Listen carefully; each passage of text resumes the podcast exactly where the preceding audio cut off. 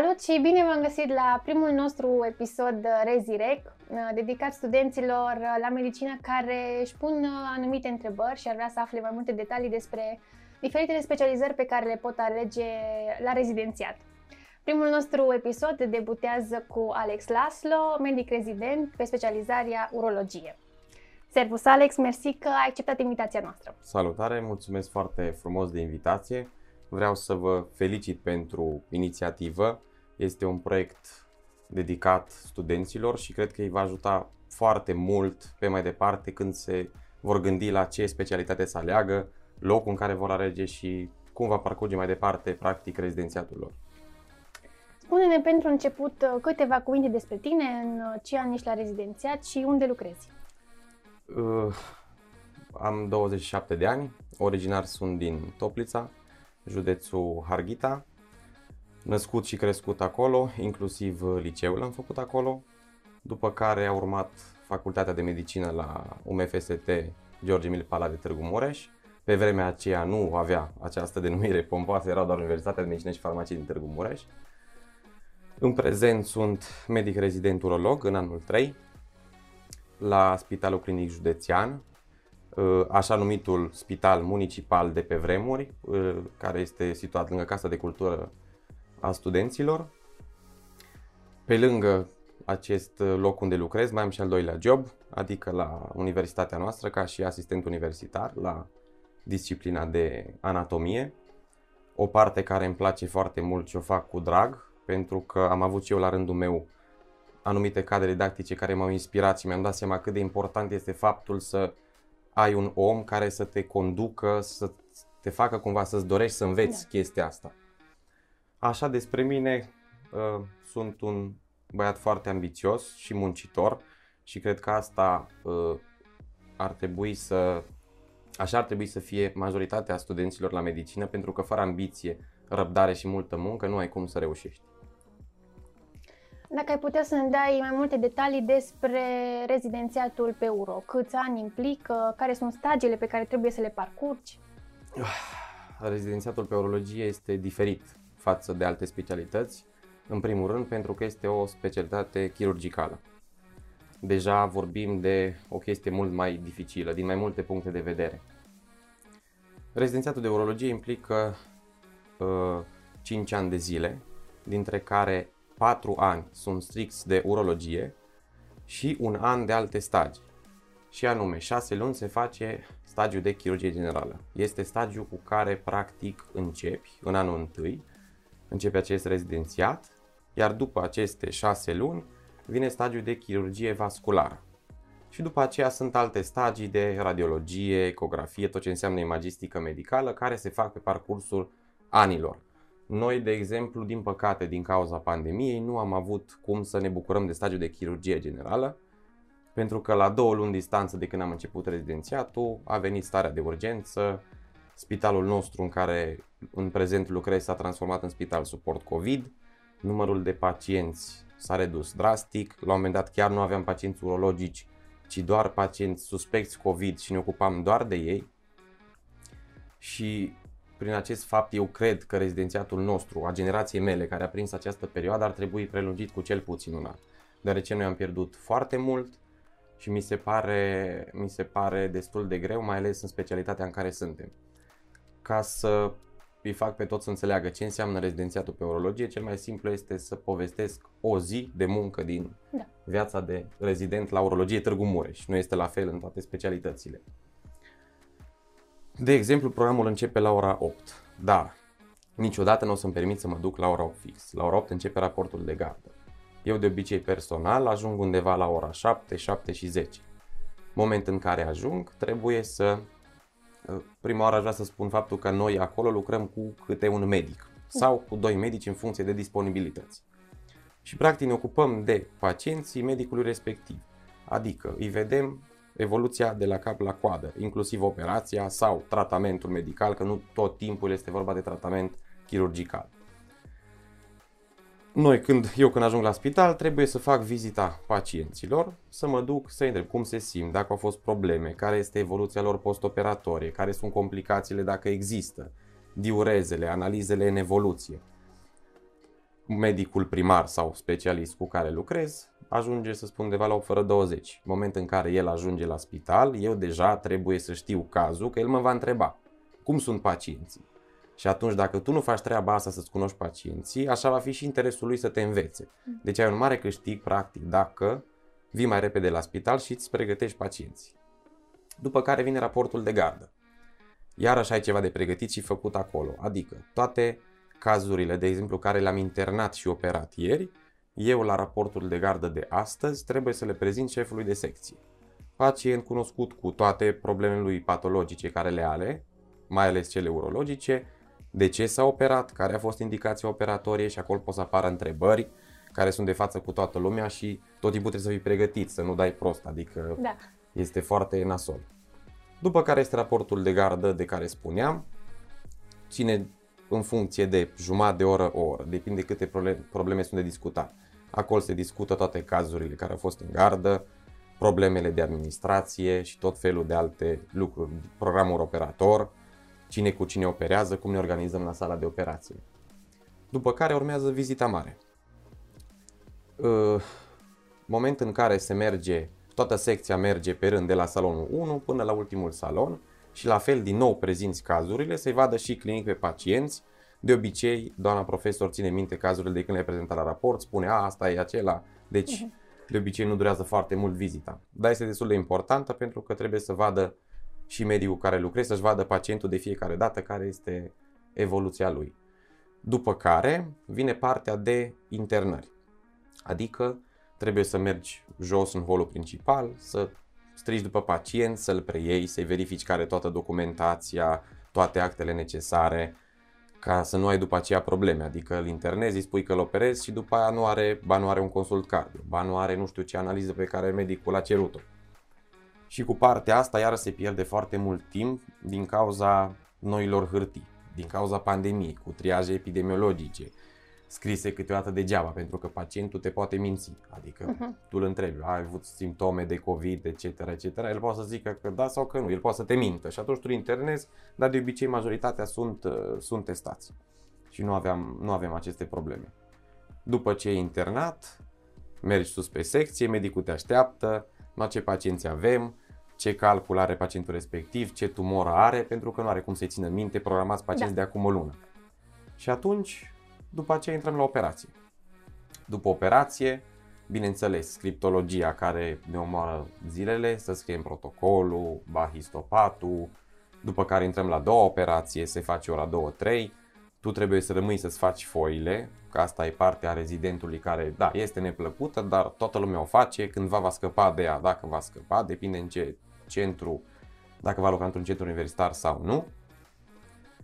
După care acasă, fiecare cu treaba lui, dar seara, de multe ori, 4 zile din 5 pe săptămână vin la spital. De ce? Să văd iarăși de pacienți, că s-ar putea ca medicul să mă întrebe cum sunt pacienții, pentru că el nu are timp să vină, are și altele de făcut. Și trebuie să pregătesc iarăși partea de scriptologie când vorbim de externări. Pentru că eu dimineața nu am timp să fac externările și internările în același timp. Și atunci în fiecare seară eu practic vin la spital. Deci, da, viața de rezident este grea pe urologie la Târgu Mureș, dar frumoasă. Uh, văd că ai foarte multe îndatorii și responsabilități. Uh, aceste responsabilități evoluează odată cu anii tăi de rezidențiat, adică dacă ești rezident în anul întâi ai mai puține responsabilități față de anul tău 3 acum. Da, uh, odată ce avansezi în ani și acumulezi experiență și știi din ce în ce mai multe, și te simți din ce în ce mai responsabil și ți se oferă din ce în ce mai multă încredere. Încredere care nu trebuie pierdută. Adică, da, vin anul întâi pe secția de urologie, dar tu habar n-ai nimic. Adică da. n-are cum un medic să aibă încredere în tine. Responsabilitate legală noi nu avem, pentru că parafa de rezident nu are nicio valoare. Maxim putem scrie o rețetă cu un antibiotic sau niște medicamente. Dar da, odată cu creșterea în anii de rezidențiat, responsabilitățile cresc, presiunea din ce în ce mai mare pentru că medicii au din ce în ce mai multă încredere în tine și îți oferă poate și operații de făcut, bineînțeles sub atenta lor supraveghere și e destul de nasol să trădezi această încredere. Adică e foarte ușor, foarte greu să o obții și o mică greșeală și ai pierdut-o. Deci răspunsul la întrebare este da. Ai amintit de primul tău an. Spune cum a fost prima ta zi în rezidențiat. Da, prima mea zi de rezidențiat. A fost, cred că, cea mai ciudată zi din viața mea. Nici în prima zi de ca și student la medicină n-a fost uh, așa de ciudat și de... Să eram foarte bulversat.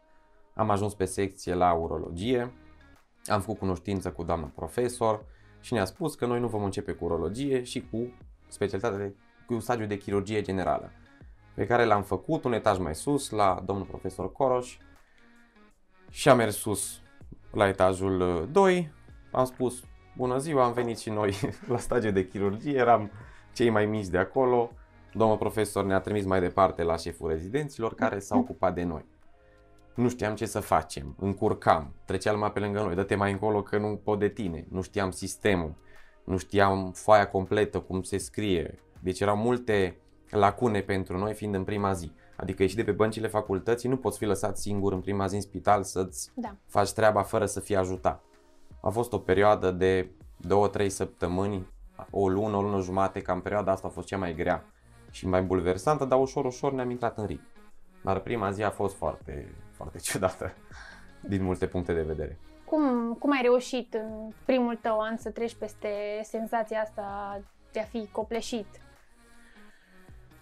Puh, nu cred că a fost un moment definitoriu, pur și simplu a fost așa treptat fără să-mi dau seama. Uh-huh. Adică nu știu când a fost acel moment să zic că gata, m-am învățat, știu să mă descurc decât singur, bineînțeles, încă ai nevoie de ajutor. Și acum, la multe chestii încă am nevoie de ajutor, sunt doar anul 3 dar mult mai sigur față de cât eram, să spun, la final de anul întâi.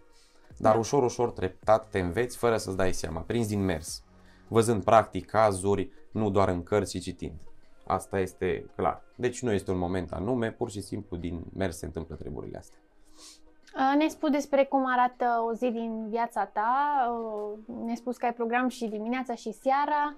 Fiind și o specializare chirurgicală, ce ne poți spune și despre gărzi? Sunt specializări în care se fac gărzi, în care nu se fac gărzi? Da, la noi la urologie se fac gărzi. Avem, uh, să spun, am avut când am avut și șase gărzi, și patru gărzi, și două gărzi. Chestia asta fluctuează în funcție de câți rezidenți suntem uh, efectiv ca și număr, că noi ne împărțim practic, la noi este o singură linie de gardă uh-huh. plătită, medicul primar slash specialist și doi rezidenți, un rezident de an mare, un rezident de an mic. Garda presupune 24 de ore, adică eu ajung, bineînțeles, la spital programul normal, cum spuneam, cu 7, 7 da. și 10, după ce termin treaba de cronici, la ora 2-3, rămân mai departe de gardă. Dar și dacă până la ora 3 sunt urgențe, eu cu medicul respectiv ne ocupăm împreună de ele. Stăm 24 de ore la spital, după care, în momentul în care se termină garda la ora 8, noi nu plecăm acasă ca și rezidenți. Asta e o chestie un pic uh, așa destul de solicitantă, pentru că dacă nu prea dormi în gardă și ai multe consultații și operații, sunt gărzi în care dormi noaptea, sunt gărzi în care nu dormi deloc. Am avut și una și cealaltă. Și noi după gardă, practic, rămânem la program. Adică, iarăși după gardă, chiar dacă nu ai dormit, stai până la 2, 3, 4, cât este nevoie. Intri la operații, îți faci treaba cu scriptologia, și în gărzi este destul de dificil și solicitant pentru că fiind, acum fiind rezident de an mare, sunt mai, sunt mai mari responsabilitățile. Și cu medicul are încredere în tine, nu vrei da. să dai greș. Și nu o să-l nu o să-l sun să-i spui, știți, avem un pacient și nu știu ce să-i fac. Da. Te simți după aia prost. Îi spui, avem un pacient așa și aș face aia. Pentru că el asta așteaptă de la tine să îi opui o indicație de tratament, indiferent chirurgical sau medical. Și atunci altfel merg lucrurile și altfel merg discuțiile. Și dai solicitant. Gărzile pe orologie sunt foarte solicitante pentru că este o singură orologie în oraș. Nu cum sunt, de exemplu, altele chirurgiile, sunt trei chirurgii, nu tot timpul este așa de greu. Dar este, sunt solicitante, dar și înveți foarte mult. Deci, chiar dacă am avut multe gărzi, nu pot să zic că m-am plâns, am învățat multe chestii, da, uneori nu mai rezistam, simțeam că nu mai pot și venea să-mi iau câmpii și așteptam să ajung acasă să dorm și să mă odihnesc. În timpul gărzilor e și momentul în care puteți primi urgențe? Da, păi asta și facem în gardă, indiferent ce problemă ai tu când ești de gardă, că nu te simți bine, că nu și îți vine urgență, trebuie să mergi să fii acolo pentru bolnav. Urgențele pot să fie, nu să fie doar jos ca și urgențe pacienți care vin prin smur. Da. Urgențe pot să fie mm. și pe secție. Am avut de multe ori. un pacient care se mobiliza foarte greu, a mers la baie, a căzut pe lombă, un traumatism renal cu un hematom. Sau sunt pacienții, la noi lucrăm cu mulți pacienți în vârstă, Da. care deja sunt cu demență vasculară. Și noi folosim aproape la toți pacienții sonde uretrovezicale. Își mai smulg sondele, își mai smulg tuburile ce le punem prin rinic, tuburile de dren după operații. Și acești pacienți îți fac probleme. Deci probleme nu pot fi doar jos în camera de Da. gardă de urgență, pot fi și pe secție. Sau în tot spitalul, pentru că mai sunt și specialități chirurgicale în spitalul nostru și pot să aibă și probleme urologice cu ei. Plus, bineînțeles, celelalte secții infecțioase, pneumologie, tot timpul avem, în fiecare gard avem cel puțin un consult interclinic de la aceste specialități. Deci nu doar prin smurd, urgențele reale, să spun așa. Deci uh, ai parte și de adrenalină sau momente Da, neașteptate. sunt. Am avut parte, cred că cea mai, uh, cum să zic, așa, o gardă cu adrenalină a fost în anul întâi, în stagiu de chirurgie. Eram de gardă, chiar ultima zi de stagiu de chirurgie era ultima gardă pentru mine. Am avut un stop cardiorespirator pe secție, un pacient multitarat, era cu probleme mari, cu cancer, deci nu- șanse prea mari nu mai erau la el. Stop, stop, stop. Toată lumea, eram eu cu medicul de gardă, eu am fost șocat, așa ceva nu m-am întâlnit în viața mea, nu știam ce să fac, eram foarte bulversat.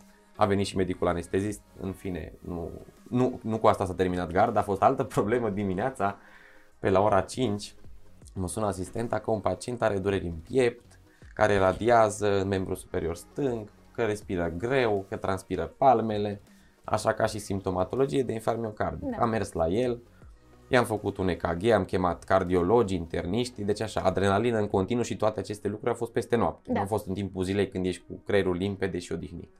Deci cam asta a fost poate cea mai o gardă cu cea mai mare adren- nivel de adrenalină.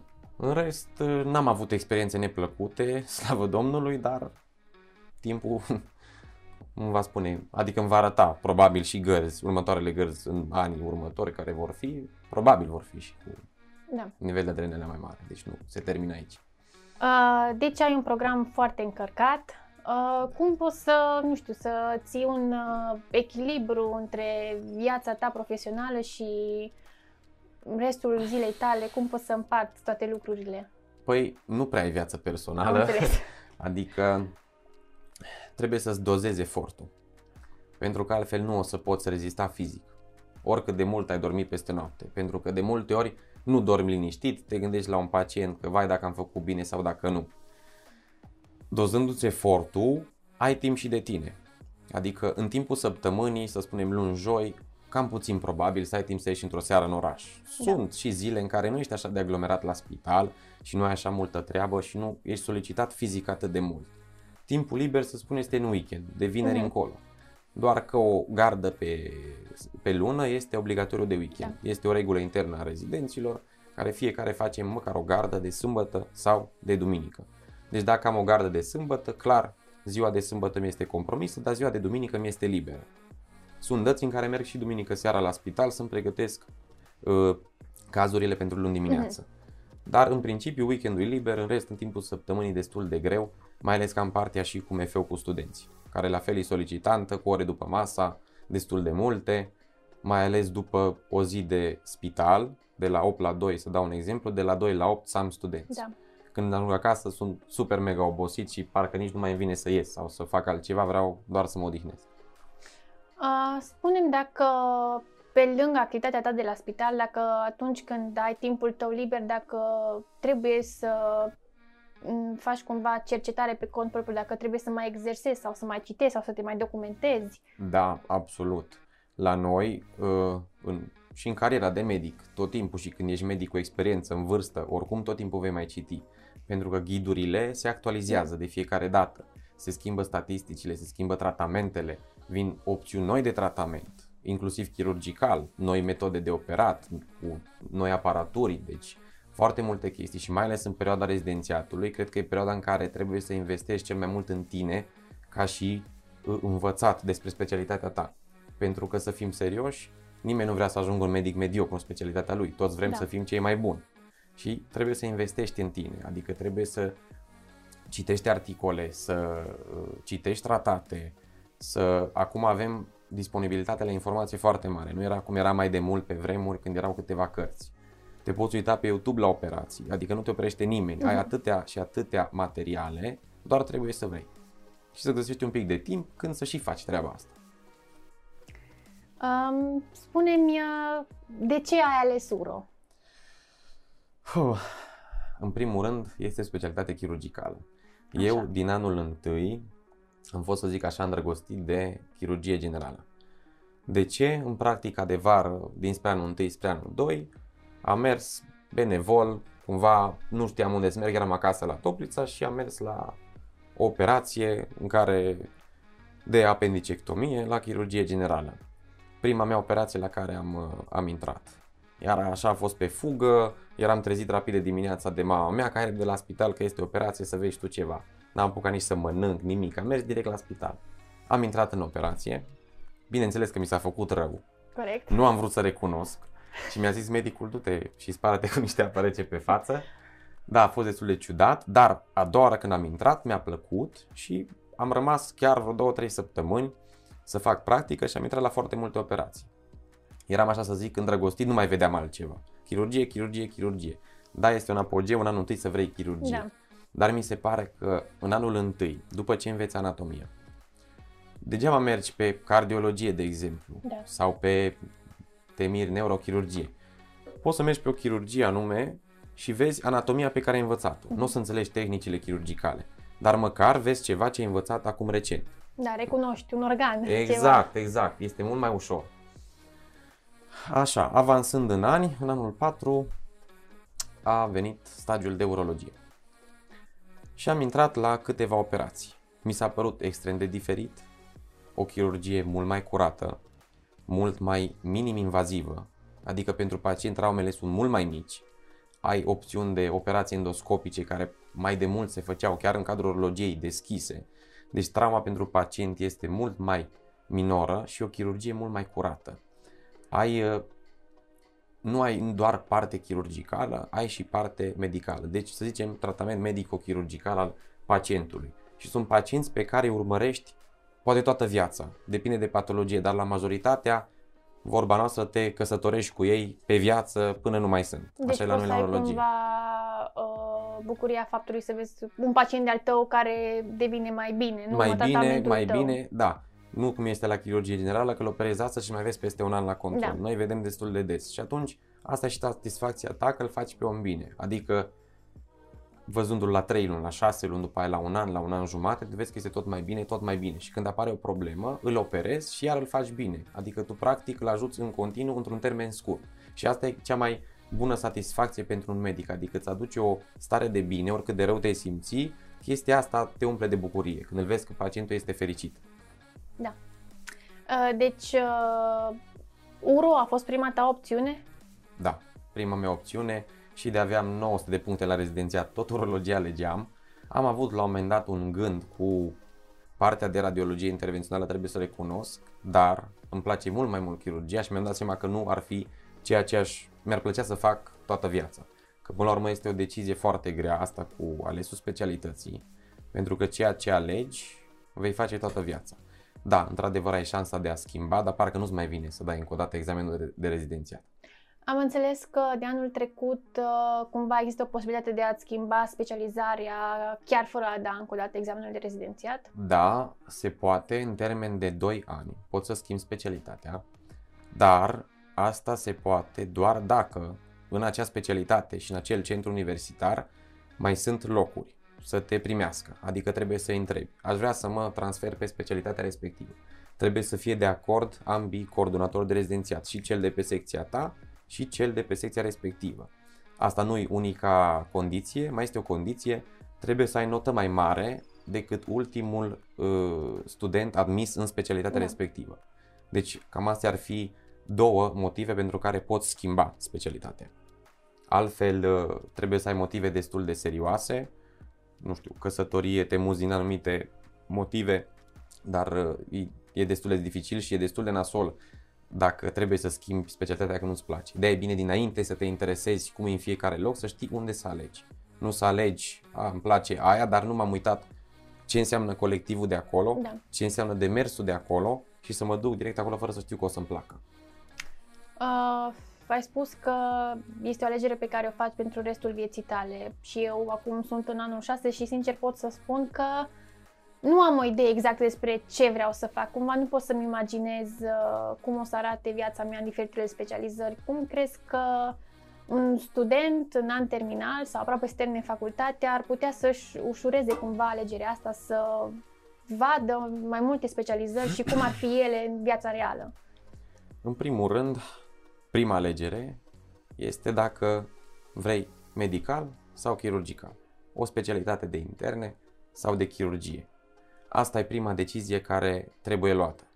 După aceea, trebuie să vezi care parte te atrage. Când zic care parte te atrage, nu o să o poți vedea neapărat din stagiile din facultate. Poate ai un noroc de un cadru didactic care nu, îți, nu te face să fii interesat. Da. Tu când mergi la stagiu și te ocupi de anumiți pacienți și ți se predă, tu de fapt nu e ca și cum ai fi acolo angajat ca și rezident să știi toate demersurile. Deci prima alegere ar fi dacă este vorba de chirurgical sau medical. Și apoi ceea ce atrage, adică să mergi în practica de vară. În fiecare, da, poate nu știi niciodată sigur ce să alegi, da, ai 3-4 opțiuni care îți plac. Da. Sugestia mea pentru fiecare care e în situația aceasta să meargă în practică de vară pe fiecare specialitate o perioadă, să vadă cum decurg lucrurile și să intre la operația respectivă să vadă dacă îi place sau uh, dacă e vorba de interne, să vadă dacă îi place partea de consultație, de tratament, de discuție cu bolnav. Cam astea ar fi, să zic, uh, uh, chestiunile care ar trebui luate în seamă și făcute, din punctul meu de vedere. Asta aș face. La mine nu am mai trebuit să fac acest lucru, știam clar de anul 4 că vreau urologie și nu m-am mai schimbat, așa am și, am și rămas. Um, pentru ramurile chirurgicale, care ai spus că sunt uh, mai dificile, uh, implică poate un sacrificiu mai mare. Uh, Spune-mi, pe cât de mult contează teoria sau ce înveți dintr-o carte, cât de mult înseamnă practica și dacă pe lângă ce înveți uh, teoretic îți trebuie să ai și îndemână, să zicem așa. Bineînțeles că teoria e foarte importantă. Când zic teorie, mă refer la anatomie, la orice așa. specialitate chirurgicală. Dacă nu cunoști anatomia, sincer, după părerea mea, nici nu ai ce căuta în sală. Okay. Pentru că trebuie să înțelegi ce structuri sunt acolo și ce se întâmplă. Pentru că atunci când tu vei face, să știi unde tai, să știi unde umbli. Pentru că medicii nu o să-ți spună uh, taie aici să-ți arate punct. Îți spune taie la juncțiunea dintre sau mm. eponimul respectiv care este acolo. Și iarăși nu o să vadă că nu știi, tu ai de pierdut față de el. Uh, teoria cu practica sunt două chestii total diferite, adică cel puțin pentru mine a fost un șoc momentul în care mă uitam la operație destul de simplă, cât de ușor o face medicul cu experiență și când am fost eu pus în fapt să fac uh, treaba asta. Parcă te pierzi, nu mai știi pașii, îți pierzi concentrarea și prima oară este foarte, foarte dificil. Asta, bineînțeles, în timp te înveți, dar prima oară este un șoc. Este o diferență între a te uita cum face altcineva și a pune mâna.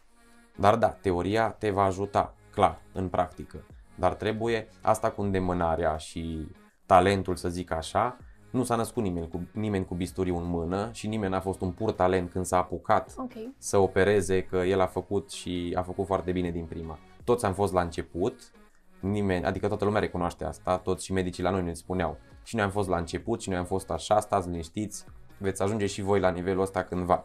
Da, sunt și care sunt talentați, bineînțeles, și care au manualitate. Lor le este să spune mai ușor. Alții poate trebuie să muncească mai mult până să deprindă anumite gesturi chirurgicale. Dar totul se poate învăța cu exercițiu. Bineînțeles, bineînțeles. Um, ce părere ai despre cum se spune că ramurile chirurgicale sau care necesită investirea timpului tău personal mai mult, cum că aceste specializări sunt mai uh, potrivite pentru bărbați și poate o femeie nu este atât de potrivită pentru o ramură chirurgicală sau chiar pentru urologie. Da, nu sunt de acord cu acest lucru, chirurgia nu este pentru femei. Pentru că femeile sunt mult mai atente la detalii decât suntem noi. Poate că premiza asta a plecat de mai de mult când uh, femeia trebuia să stea acasă, familie, copii, la cratiță, vorba aia, să se ocupe de această parte. Mai nou, femeile devin independente, practic orice bărbat normal la cap caută o femeie independentă și nu să o întrețină și să o țină ca și casnic acasă, doar să stea cu copilul.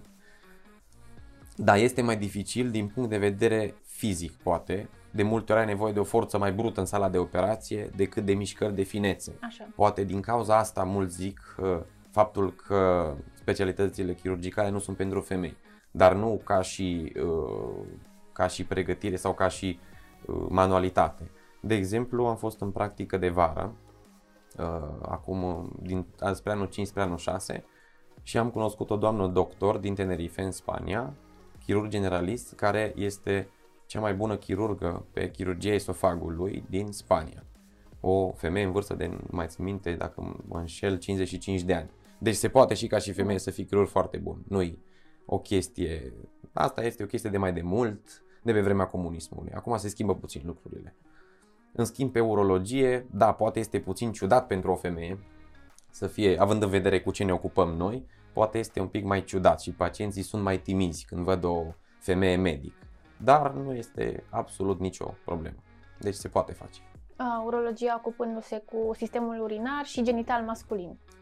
Da, deci tot ce înseamnă chirurgia aparatului urinar, absolut tot ce înseamnă chirurgia aparatului urinar și organele genitale externe, interne la bărbat. Avem și paciente femei, evident, da. că și ele pot avea tumori, pot avea calcul, pot avea obstrucții, etc., etc., dar pentru partea de organele genitale ne ocupăm strict de, de bărbat. Câteodată și la femei, în unele cazuri când se fac uretroplastii sau etc., mai sunt momente, uretrostomii, nu vreau să intru în detalii, dar ne ocupăm și uh, puțin de partea de organe genitale la femei.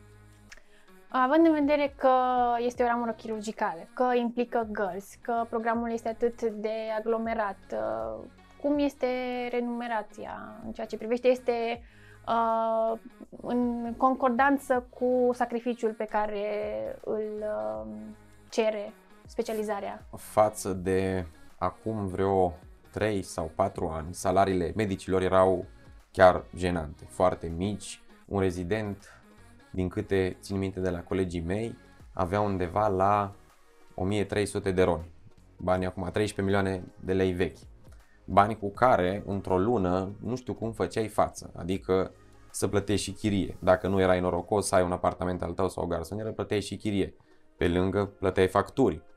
Pe lângă trebuia să trăiești plus cărți tratate, deci erau salariile foarte, foarte mici. Acum, în schimb, de vreo 3 ani au crescut la to- în tot sistemul medical, inclusiv personalul auxiliar și eu zic că uh, este o sumă decentă de început pentru rezident, uh, adică știe toată lumea, nu e un secret pentru nimeni, undeva la 4.000 de lei net este salariul unui rezident în anul întâi, care crește de la an la an.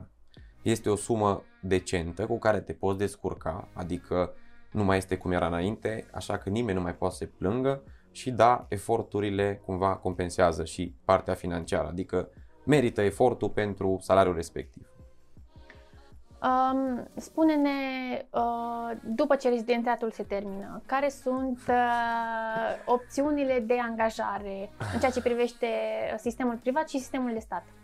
Da, aici e un uh, subiect mai sensibil, știe toată lumea și nu e un secret. Problema posturilor pentru medicii rezidenți există. Da. Nu de acum, încă de pe vremuri există problema posturilor. Adică termin rezidențiatul și what's next. Adică ce fac, unde merg. Posturi sunt foarte puține, rezidenți foarte mulți. Și atunci, locuri pentru tine ca și tânăr specialist sunt de obicei în orașele mai mici, unde poate nu vrei să mergi. Pentru că nu ai aparatură cu care să lucrezi, adică tu ai învățat niște lucruri și vrei să le faci, dar nu poți că nu ai cu ce. Și niciodată nu se va investi în mici orășele, în aparatură. Acum am văzut că încet, încet începe să se investească, dar nu suficient. Și atunci ai mici variante. Ori mergi spre sistemul privat, în regim de policlinică, nu de operat, pentru că nu te va căuta nimeni la început ca și tânăr specialist. adică indiferent că ești la stat sau la privat, să fim serioși. Dacă am fi unul dintre noi de bolnavi și cauți un doctor, pe cine îl cauți, pe cel mai bun, da. pe cel cu experiență, adică nu o să apelezi la un tânăr specialist. Deși aici uh, nu sunt de acord cu ideea asta, mă refer la tinerii medici care sunt la curent cu noile ghiduri, cu noile tehnici, poate câteodată e bine să-i cauți pe ei și nu pe cei mai în vârstă care sunt învechiți și nu vor să evolueze mai departe. Și poate sunt cei tineri și mai dornici să... Exact, dornici de muncă, Da. dornici să vorbească cu pacienții, să le explice frumos care sunt probleme, pentru că această discuție cu bolnavul contează foarte mult. Dacă tu vorbești frumos cu bolnavul și explici uh, să înțeleagă pe înțelesul lui, degeaba explici în termeni medicali, pentru că nu o să înțeleagă niciodată și nici nu are sens să faci asta. Altfel te vede pe tine și alta e încrederea, alta e discuția, pe jumătate psihic îl vindeci și asta e foarte important și pe mai departe cum merg lucrurile. Și e foarte important pentru acest aspect. Și da, este greu cu posturile, din păcate șansele sunt mici să ajungi mai ales într-o clinică universitară. Este foarte dificil, prin simplu fapt că deja locurile sunt ocupate și fizic nu este loc. Poate dacă ar fi, ar fi altfel, dar și așa sunt dubii. Deci pentru început, mulți fac contract de gărzi, doar contract de gărzi și undeva în privat policlinică pentru o perioadă de timp până își găsesc și ei loc undeva. Sau sunt alți rezidenți care termină rezidențiatul și rămân șomeri. Ce fac? Dau din nou rezidențiatul, fac altă specialitate doar să aibă salar pe mai departe. Și asta nu e foarte ok. Problema începe de la admiterea în facultate. Sunt prea multe locuri pentru studenții la medicină. De acolo ar trebui redus numărul. Pentru că din ei, să spunem, 80% termină facultatea și 70% per total dau rezidențiatul. Și sunt prea mulți, chiar sunt prea mulți. Și ar trebui triate puțin lucrurile. Pentru că personal este, tot timpul se vorbește de deficit. Deficit este doar pe câteva specialități. Pe foarte puține, să zic 10%. În rest sunt supra-saturate. De aia mulți medici pleacă în străinătate pentru că nu-și găsesc locul aici.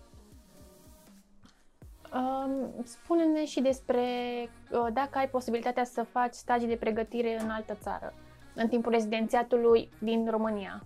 Da, se poate. Chiar un coleg de-al meu uh, a avut recent un astfel de stagiu în uh, Germania prin uh, programul Erasmus. Uh, Este un pic mai complicat, dar se merită într-adevăr să mergi să vezi și altceva. După ce mergi și vezi, îți vine să nu te mai întorci. De Ok. ce? Vezi aparatură bună, vezi personal uh, mult, nu trebuie să te implici tu la munca fizică pentru a căra pacientul sau etc., care de multe ori se întâmplă în gărzi, dau un exemplu. Și aparatura de care dispune este de ultimă generație întotdeauna, ei nu fac economie la absolut nimica, totul este pentru pacient 100%. Se poate merge prin programul Erasmus. Două luni, trei luni, exact cum în facultate se merge cu practica de vară sau pe semestru, poți merge cu uh, Erasmus. Numai că aici este o problemă din punct de vedere financiar. Tu trebuie să-ți iei concediu fără plată. Luându-ți concediu fără plată, pierzi salariu. Și atunci primești acei bani lunar 700 de euro de la Erasmus. Pentru că nu ai cum să ai două venituri, Da. Uh, tot timpul și la Erasmus declar că nu mai ai alt venit. Și atunci îți iei concediu fără plată, după care o să mergi acolo cât mergi și primești 700 de euro pe lună. Este destul de dificil să descurci cu 700 de euro pe lună. Deci clar, ai nevoie de ajutor de la părinți cel puțin pentru că nu ai cum fizic. După ce te întorci, lucrurile revin la normal, ți se echivalează stagiile. Dar da, se merită și ai această posibilitate. Și îndemn pe toți să o facă și eu vreau să o fac în viitor apropiat. Uh, Este ușor de obținut o astfel de bursă de stagii de Erasmus în timpul rezidențiatului? Hă, Depinde unde vrei să mergi. Ok. Cu cât țintești un spital mai bun și mai căutat și un centru universitar bun, este mai greu. Depinde și ceea ce cauți. Dar nu este imposibil. Dacă ai o cerere foarte bună și un CV foarte bun în spate și anumite recomandări de la medici care poate au avut contact cu personalul de acolo, pentru că în lumea medicală noi ținem legătura și cu personalul medical din străinătate. Prin congrese, prin tot felul de întâlniri sau cereri de păreri pentru anumite operații, ce să fac. Mai e legătura cu unii care fac doar operația și o fac foarte bine. Deci depinde unde vrei să țintești. Dar în principiu nu e foarte greu să obții această aprobare de a merge cu Erasmus. Uh, ai spus de unii fac uh, un tip de operație, doar pe acela îl fac și îl fac foarte bine. Uh, există un așa, o așa zisă supra-specializare în urologie? Supra-specializare oficială nu există. Adică poți uh, să faci o anumită nișă pentru partea de cronic. Bineînțeles, făcând gărzi, urgențele trebuie să le rezolvi pe toate. Dar nu este o anume supra-specializare legală, să zic, sau care să o faci efectiv să lucrezi doar pe aia. Dar te poți axa pe o nișă. Adică la partea de pacienți de cronici, în care tu operezi ce dorești tu din pacienți, nu ești obligat să operezi toți pacienții. Poți să, ă, să operezi o anumită patologie și dacă o faci aia și o faci bine, să o faci în continuare pentru că o să-i ajuți pe pacienți. Deci poți să faci treaba asta. Doar că, făcând gărzi, totuși trebuie să rezolvi urgențele care sunt. Deci asta nu este discuție. Chiar dacă faci doar nișa ta, trebuie să știi să faci urgențele mai departe. Și te poți axa și face această treabă. Um, există diferențe de sistem între România și alte țări? Există în alte țări o altfel de abordare a acestei specializări în care există supra-specializări sau... În străinătate, pe orice specialitate există supra-specializări. Adică nu e ca la noi că facem de toate să facem cât mai mult. Okay. Fiecare medic pe o secție își face părticica lui. Așa e și normal. De exemplu, cum este chirurgia generală. O chirurgie vastă, cu tot abdomenul și o parte din torace, chiar și membre câteodată. Mai bine să faci o singură parte și să o faci bine, decât să le faci pe toate și poate nu așa de bine cum ar trebui să le faci și nu ți iese cum ai vrea tu să le faci. Și atunci în alte țări, am observat chestia asta nu doar pe chirurgie generală și pe alte specialități, fiecare își face o părticică și fiecare se ocupă de partea și o face foarte bine. Și atunci pacienții sunt mult mai câștigați din punctul ăsta de vedere. La noi în România am observat altă chestie, medicii fac de toate să facă cât mai multe. Dar nu zic că nu sunt buni. Medicii români sunt foarte buni și sunt foarte căutați în afară. Pentru că nu avem aparatura celor de afară, dar dacă am avea-o, cu siguranță am face minuni. Da. Aia este clar.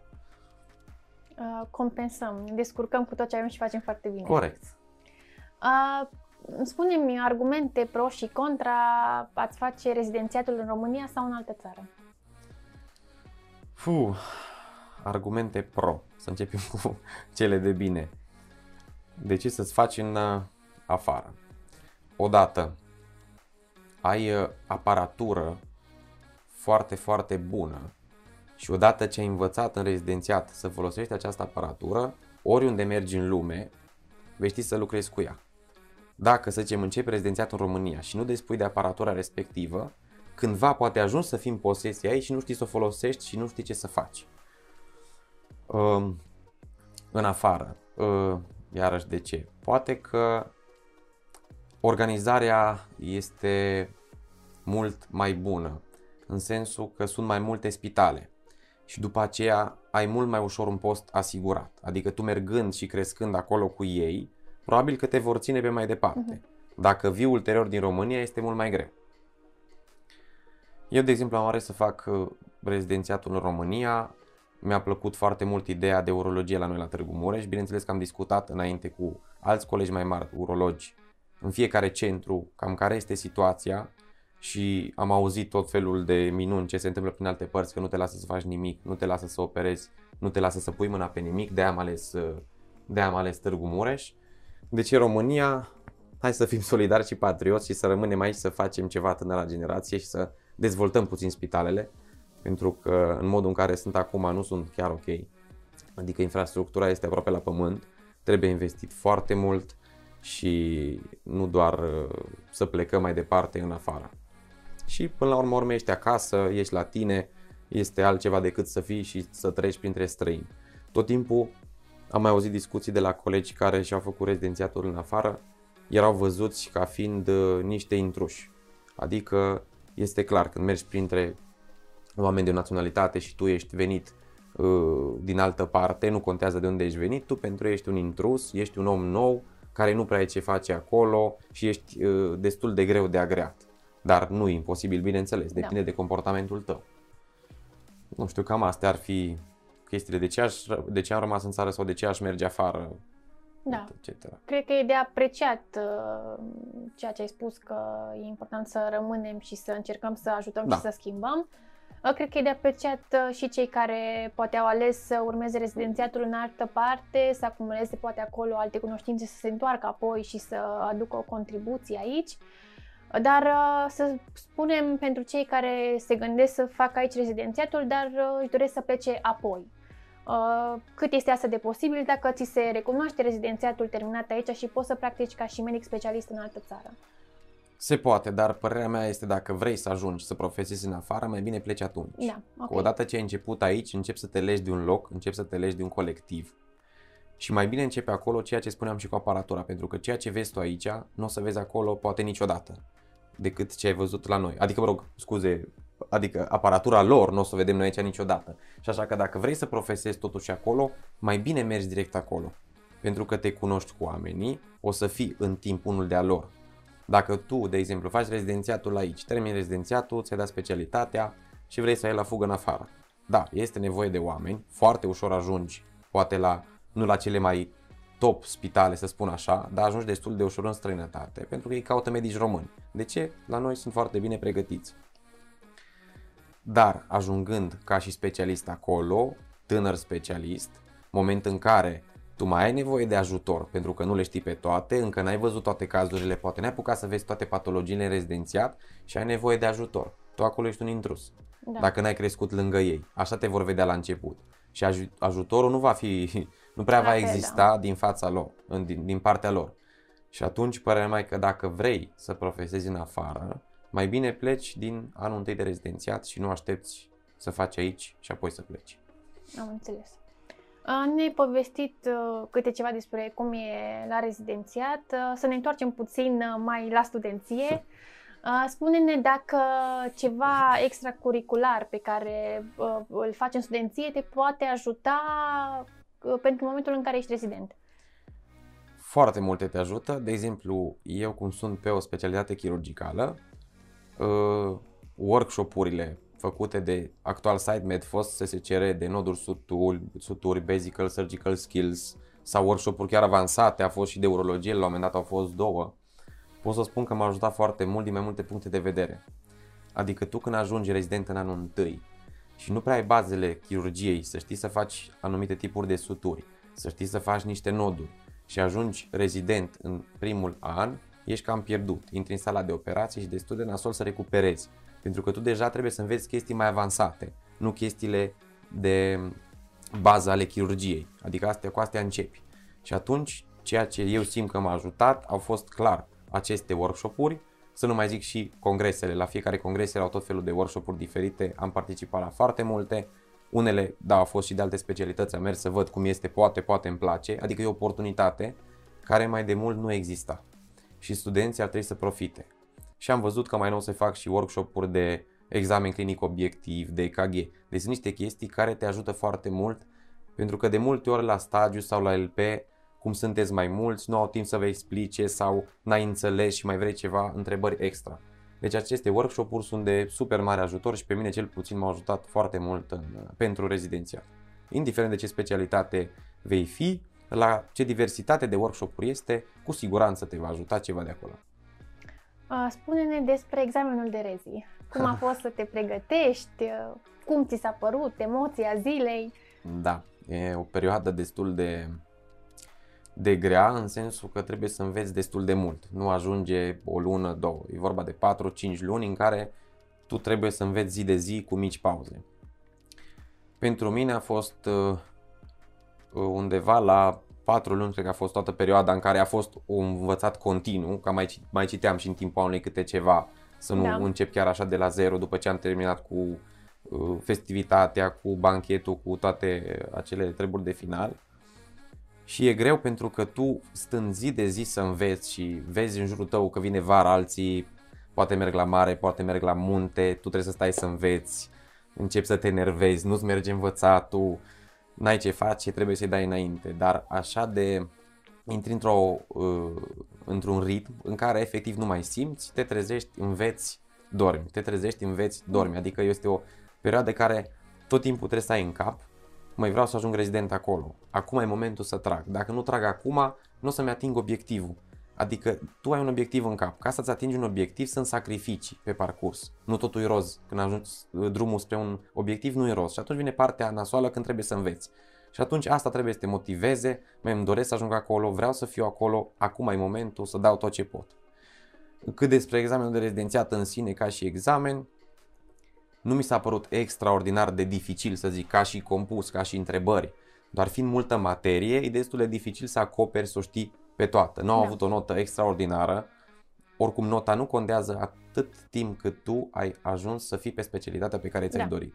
Odată ce ai ajuns acolo, nu te mai întreabă nimeni ce notă ai avut la rezidențiat, ce, cât a contat Doar dacă sau vii așa. la un interviu. Exact, dacă vii la un interviu. Așa, despre emoții, atunci, înainte cu două săptămâni, e o perioadă în care nu mai poți învăța. Adică dacă trebuie să-ți termin cumva și repetatul și materia până înainte cu două săptămâni. Pentru că începi să te stresezi, să-ți imaginezi ce o să fie. Iar vin întrebările, începi să spui întrebări, ce aleg, dacă Da. sigur că vreau, că până la urmă trebuie, trebuie să te gândești și la acea decizie. Și înainte cu o zi, sincer, eu nu am mai învățat, parcă m-au lăsat emoțiile și am mers la examen ce-o fi, o fi, asta este. Emoția adevărată vine la alesul specialității când se alege în funcție de note și îți aștepți da. rândul și te rogi să nu-ți ia nimeni locul și atunci este emoția adevărată, poate mai mare decât la examenul grilă în sine. Um, ai avut, uh, nu știu, vreo tehnică, vreun plan, citit, subliniat, uh, învățat cu mai mulți prieteni, izolat de toată lumea? Izolat de toată lumea, nu am învățat cum poate în, în facultate mai făceam, făceam așa să învățăm câte 2-3 să ne Da. ajutăm cu explicații, dar aici nu ai timp de pierdut, nu ai niciun timp. aici cu cum am învățat, fiecare e diferit. Fiecare învață cum crede. Eu cu marcare subliniam, nu am avut timp, adică nu ai timp fizic efectiv și pierzi foarte mult timp făcându-ți uh, Notițe. sc- notițe și scris, adică să înveți direct pe carte. Poate mici chestii mai complexe de înțeles, da, ți le poți face, dar dacă ajungi să faci toată cartea, nu o să ai timp absolut deloc și pierzi foarte mult timp.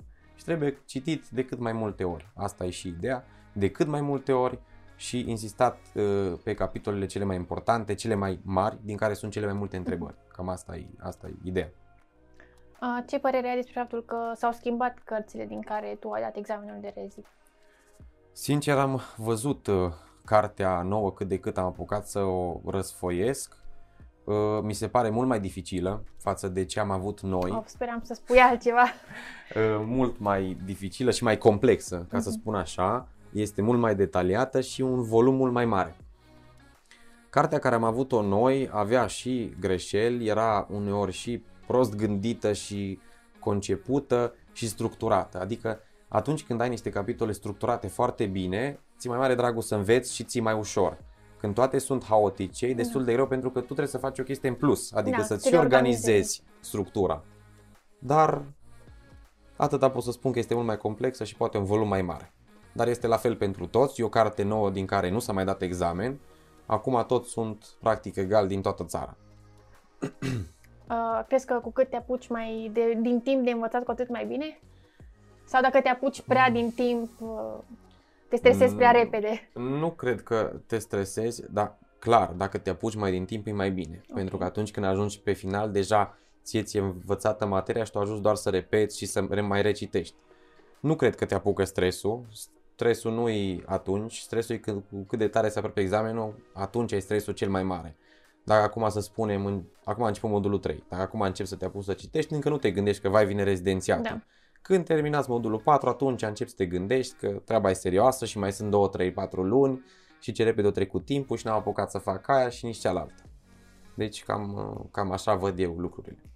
Uh, Ce părere ai despre faptul că URO um, nu este în topul specializărilor alese, este undeva sub mijlocul listei specializărilor cele mai dorite? Păi, acum mai nou, uh, studenții nu aleg uh, cu sufletul, ci aleg cu cap. Ok. Mai de mult, acum vreo 20-30 de ani, Chirurgiile erau primele. Chirurgiile erau primele care se alegeau. Astea erau primele specialități care se, ale- se alegeau. De ce se întâmplă acum invers? Pentru că e răspunderea mult prea mare. Și normal că majoritatea vor să aibă o răspundere cât mai mică și să facă cât mai mulți bani.